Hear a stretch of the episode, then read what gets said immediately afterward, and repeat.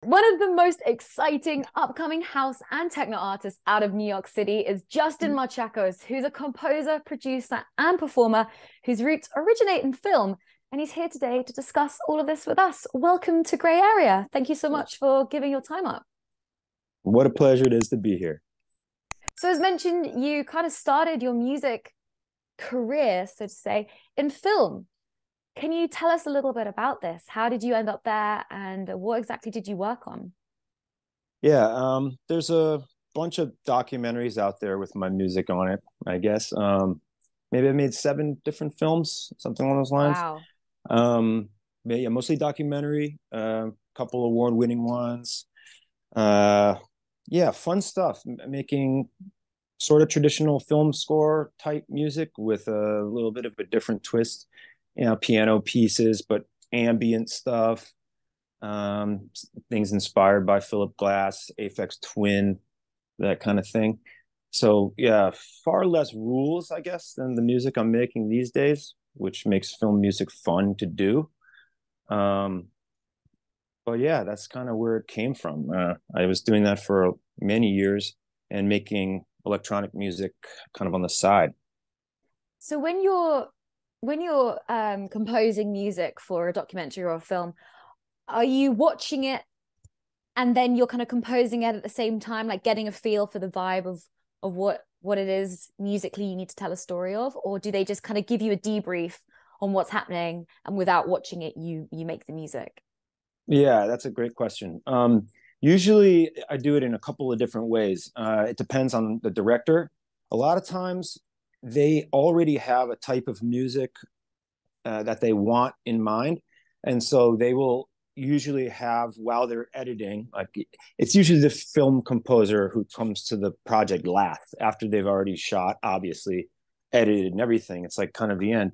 And while they're editing, a lot of times they like to have some rhythmic activity to cut to. So they'll have a track in there that they'll call like a temp track or a scratch track. And they'll give that to me. I listen to it. And then I say, okay, what about this song makes it interesting and work in the scene? And how can I make a new one that's hopefully better than the temp track? So it'll often be in the same genre or the same instrumentation, the same tempo, but unique and works better. The other way is if they just have complete creative, you know, they give me complete creative freedom and they say, here's the scene, here's a list of maybe emotions that we want to happen. And then it's up to me to decide, you know, what to do during that. You know, they might have an idea of instruments or something, but yeah, it's usually a couple different ways. And did you study for this or is it something you kind of just fell into? I took piano lessons as a kid for a few years. I hated it. I can't remember how to read music actually. Really? Yeah. It's interesting because I write parts for everything in the orchestra, strings and pianos and all that stuff, but I do everything by ear. Wow. So I'm basically self-taught. I took piano lessons, as I said, as a kid. I learned to play guitar, drums, bass when I was in middle school, high school, but I started gradually becoming interested in more music like hip-hop, where they're using studios, computers and stuff for production techniques. And so along the way, I was teaching myself how to use these things, but then also reading up books on orchestration and, you know, composing music for film, and then, doing stuff by ear. And do you still do this now, or have you kind of completely walked away from that world? Yeah, so since I started performing, I realized I really like to perform. It's great going to see films that your music is in. It's satisfying, but it's really much more fun, I think, to perform to a live audience. And so I sort of put that on the back burner, although I don't foresee leaving it there forever because it is fun. And I'd like to go back to it at some point, maybe when I get too tired of being up until, 4 or 5 in the morning. Well, that's it. It's kind of like it's a completely different world and different schedules, and balancing the two, I think you kind of have to prioritize one or the other. You can't really keep them both going at an equal pace. So it'll be interesting to see, how you tie them both in together. So what actually kind of how did you transition then from this film world into performing and kind of going down the electronic and house and techno route? Because to me, it seems like completely different worlds musically apart. Yeah, I guess, you know, I was doing this stuff professionally, also making music for advertising and things like that. But I love making music, and not just as like a job, but also as a passion and as a hobby. So I was always making music on the side, but never with the idea that I was really going to actually perform. That's for sure. I was happy being a producer, but I was never planning on being a DJ or performer. But I will tell you this. I mean, I guess I should tell you this story. I've told it before, but it's pretty interesting. Okay. So, when I really started in this world with hip hop, and I was living in Denver, in Colorado at the time, and I was like a break dancer and a graffiti artist, believe it or not. We need some pictures of this for sure. I don't think I'm going to let those see the light. But yeah, I went to go see one of my heroes perform. It was a guy called DJ Premier. He's pretty widely regarded as probably the most influential producer in hip hop. And I went there as kind of like a young, skinny kid to see him play. And I was thinking about moving to New York at the time to become a hip hop producer. And so at the end of his show, I got the balls to go up on stage and talk to him. Pretty much at everybody else has after everyone had left. And yeah, I went up on stage as he was winding up his cables, and I said, "Hey man, I'm a really big fan. Can I ask you a question?" And he said, "Yeah, sure." I said, "I'm about to move to Brooklyn to become a hip hop producer. If you could give me one piece of advice, what would it be?" And there was a guy behind him actually that started laughing. He thought it was kind of a joke, but Premier didn't laugh. He looked at me and he said, I'll try to do his accent. He said, he was like, "You make music you think that I would like. You make music that you think that I would actually listen to and play, but don't settle for anything less than that." And so I said, that was a brilliant voice, by the way. And yeah, he's going to laugh at that. So, I ended up, I shook his hand. I said, "Thank you for your advice." And so from that point on, every time I was in my music studio, I would think, would DJ Premier like this? Would he listen to this? And I'm working on some pretty shitty music at the time. I mean, really garbage. And so I had to be honest with myself that, no, he wouldn't like this. He wouldn't like this. Yeah. But then, and over time, as my taste in genres changed from different things, I kept what he said in the back of my head. So whoever my favorite producers or DJs were at the time, I say, would they like this? Would they play this? And so it kept me really focused on getting the music to a certain level, being honest with myself. And so, after 11 or 12 years of me doing this stuff on the side, along with the film score stuff, finally my music sort of got to the level enough that it could be signed. And I had an EP signed to City Fox. Which is a really big, amazing label that, and an amazing production. They signed me, and then they asked me to perform, and I had never performed at all before, even at a house party on New Year's. So it was a City Fox New Year's 2014, 2015, and do a live set. So I never played before, and I had prepared over the course of a couple months, and it was the night before the show. Now I'm out having lunch in my neighborhood, and I see DJ Premier sitting at the other table. No way. That's the universe. Way. Synchronicities. So, So I tell my friends the story, and they're like, "Well, you got to go talk to him." So I said, "All right." And I walked over to his table and I said, "Hey man, I met you 11, 12 years ago in Colorado. You mind if I tell you a story?" And he was like, "Yeah, what's up?" I said, I asked you a question. I said, "I'm about to move to New York and become a hip hop producer. And I said, if you had one piece of advice for me, what would it be?" And he was like, "Yeah, that sounds kind of familiar." And I said, "You told me to make music that you think that I would like and that I would listen to, and not to settle for anything less than that. He was like, yeah. And I said, yeah, well, let me tell you another story. I just got signed to one of the biggest labels in the world in house and techno. Not only that, but they've got me performing tomorrow, New Year's, at one of the best parties in the United States, definitely in New York. And if it wasn't for that advice that you gave me 11 or 12 years ago, there's no way that I would be where I am today. And Premier was like, wow. It was amazing. So, yeah, we exchanged phone numbers. That's and awesome. His studio is just like 3 or 4 blocks from my studio. Wow. We've cool. become great friends. And yeah, so that's kind of how I went from, you know, having this as a hobby on the side.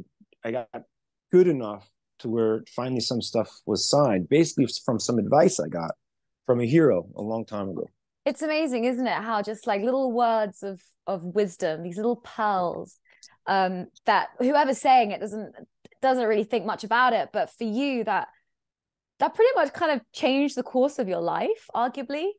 And I think it's such a great piece of advice, because like when you're creating art or when you're creating anything, it's so easy to get lost in your own head with it and to kind of lose perspective.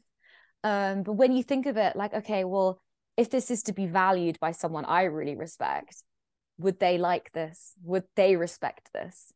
And yeah, I think that's such fantastic advice for anyone in any world, in any industry. I've never really thought of it like that.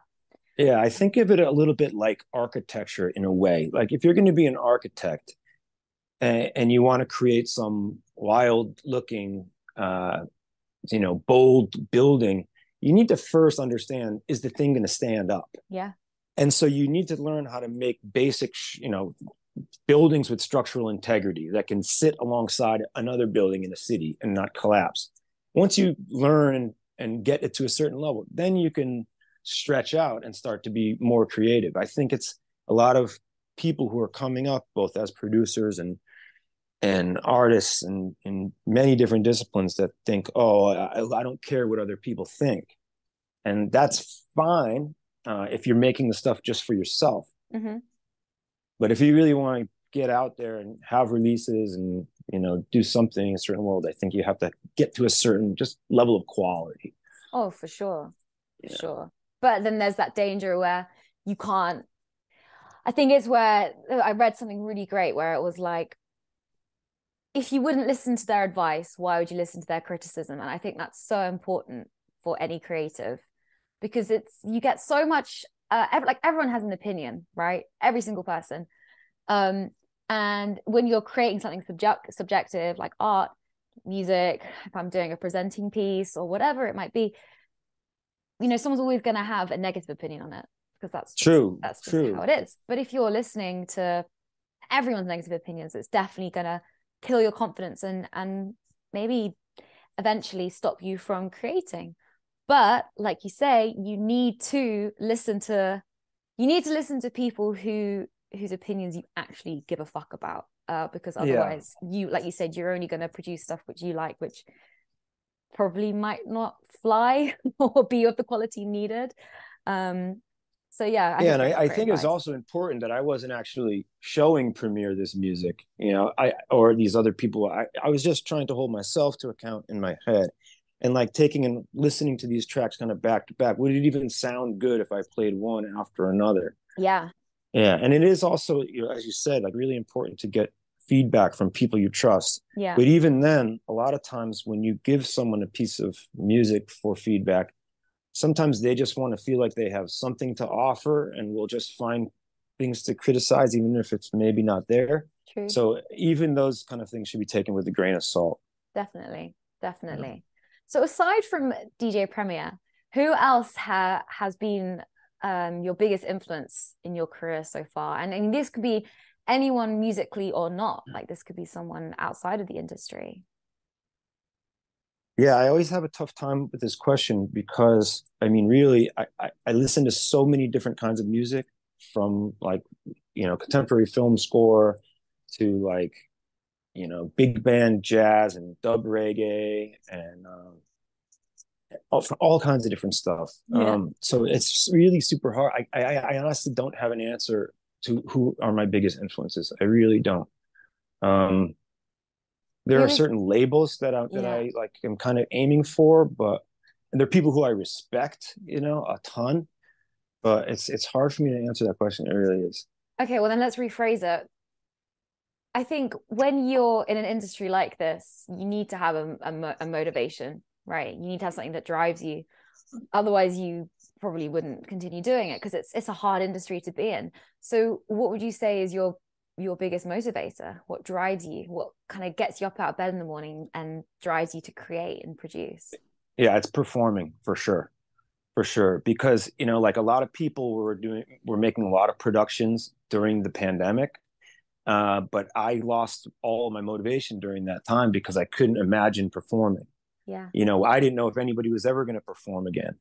Sometimes I'll get back from a gig or a show and I can still see, you know, the lights and, you know, feel the sound. And that's when I make some of my best music because I'm putting myself back in that space. But if I can't imagine the space, then I have a hard time.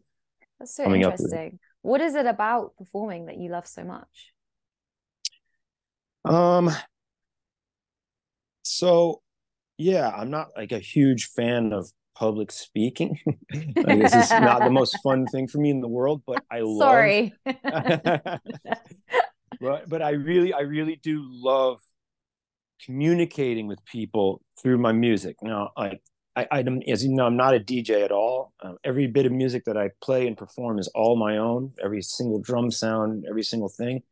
And, you know, while there are a lot of live sets like mine that are really freestyled, you know, with a lot of machines, I actually prepare pretty much the entire thing from start to finish and practice it and create like a real story, you know, start to finish. So I know how it's going to go. I, of course, have different areas where I can go in different directions if I want, but I've got it pretty much planned out. And so I enjoy the watching everyone, you know, get involved in my story from start to finish. I mean, and me going on the same journey too, because I'm making the music that's my favorite music, you know. I want to be making the music that I'm going to enjoy more than anything else. Otherwise, what am I doing? So I'm enjoying it just as much as everybody else is. I mean, when I play, I'm drenched in sweat. I move like crazy. It's a workout. Yeah, absolutely. Yeah, there are other people also who do live sets like me, but they sort of play the same set every single time. Yeah. And I don't do that either. I never play the same way twice, ever. I always create and prepare a brand new thing every time. It's like with almost nothing in common, but it's not freestyled and too improvised. I have like it's like a concert in a way.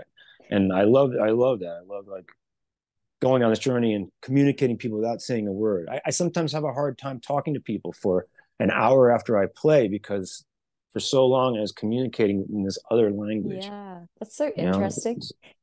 Do you think your career in composing film music and documentaries has had an influence on how you play music now when you perform? Oh, absolutely. It's impossible to separate them. Impossible. Yeah, it took me actually longer to pull some of that cinematic stuff out of my music. I had a period of time where there was too much of this like kind of cinematic, epic, you know, moody type stuff, and with big breakdowns and, you know, epic sections that just it was too much. I had to figure out how to strip it back and like undercompose. But it's 100% both are a part of me forever. And how did you find out that you enjoy performing? Like, what was your first ever time performing? Yeah, so this was City Fox New Year's 2014, 2015. So my first gig was in front of like 2,000 people, playing live. So I really didn't have any idea what to expect. And throw you straight into the deep end. Oh my goodness. Yeah, it was wild. I mean, the whole story leading up to that is crazy too. But I basically played for the first time in front of thousands of people, and I absolutely loved it because, you know, my biggest fear, I guess, was technical issues. And once we got past the technical issues, and I had, you know, prepared my set, so I knew that if everything works technically, it's going to work musically, and it was just insanely fun. That was when I knew that this was something for me. So do you have any exciting releases coming up? Is there anything that you can tell us regarding what you're going to be dropping next? Yeah, I just signed a really nice 3-track EP to one of my favorite record labels in the world. I'm extremely happy about this. The only thing is, like with most big record labels, there's a little bit of a wait time before it's going to come out, and I don't think I'm supposed to say anything yet, unfortunately. That's so annoying, but yeah, completely respect it. It's going to be in a little while. I've got another single. It's a collab coming up in about a month. Can you say with who? That one, it's the same kind of thing. We didn't. I think the label's the one that's kind of supposed to announce it. You know, it's embargoed. Sometimes, so almost, yeah. But these are cool labels, definitely. And what about any live performances? Where can we see you next? Sure, I think I could probably say this, but I'll be playing on March 4th with Desert Hearts and Desert Hearts Black, Superior Ingredients in New York. And yeah, I wonder if I can announce May. Anyway, the next one's going to be March. But you're based in New York, right? I am, yes. And do you have a residency anywhere in New York? Yeah, I've been a part of City Fox since 2014 and 2015 as a regular artist. I haven't played with them since City Fox Live now 2020, so we'll see what happens with that. But yeah, I'm kind of a lone wolf in my world. Yeah, I think that's. And yeah, as a live performer too, I don't like to play too often. You know, this is not a DJ, so I'm not just throwing a USB in. It's quite a thing. It's been all this gear with me. Yeah, from how you've explained your performances, it sounds like it definitely takes a lot of energy out of you, right? Yeah, it does. Like for weeks leading up and on the night itself. Yeah. Do you get nervous before you perform? I do. I feel like I always describe, like I feel kind of like a bomb that's about to go off. It's not really like fear, but it's like and kind of an anxious, anxiety type energy. But it's typically anything that I'm nervous about, like I said, is usually technical issues. I get worried about technical stuff because I have a lot of gear. It's all plugged in different ways. And so that always freaks me out. Once the music starts, it all goes drinks away. Anywhere. I know. Oh my God, it happens all the time. Yeah, I bet. And what about your future plans? Like, you've obviously had an incredible musical career up until this point, and it kind of feels like everything that you've done up until now has kind of been building up to what is happening now and what's going to happen this year. So 5 years time, what is an ideal situation for you? Yeah, I mean, I really like where I am, but I'm looking forward to seeing what happens after I get these next few big releases. Just making it easier to travel and do gigs wherever.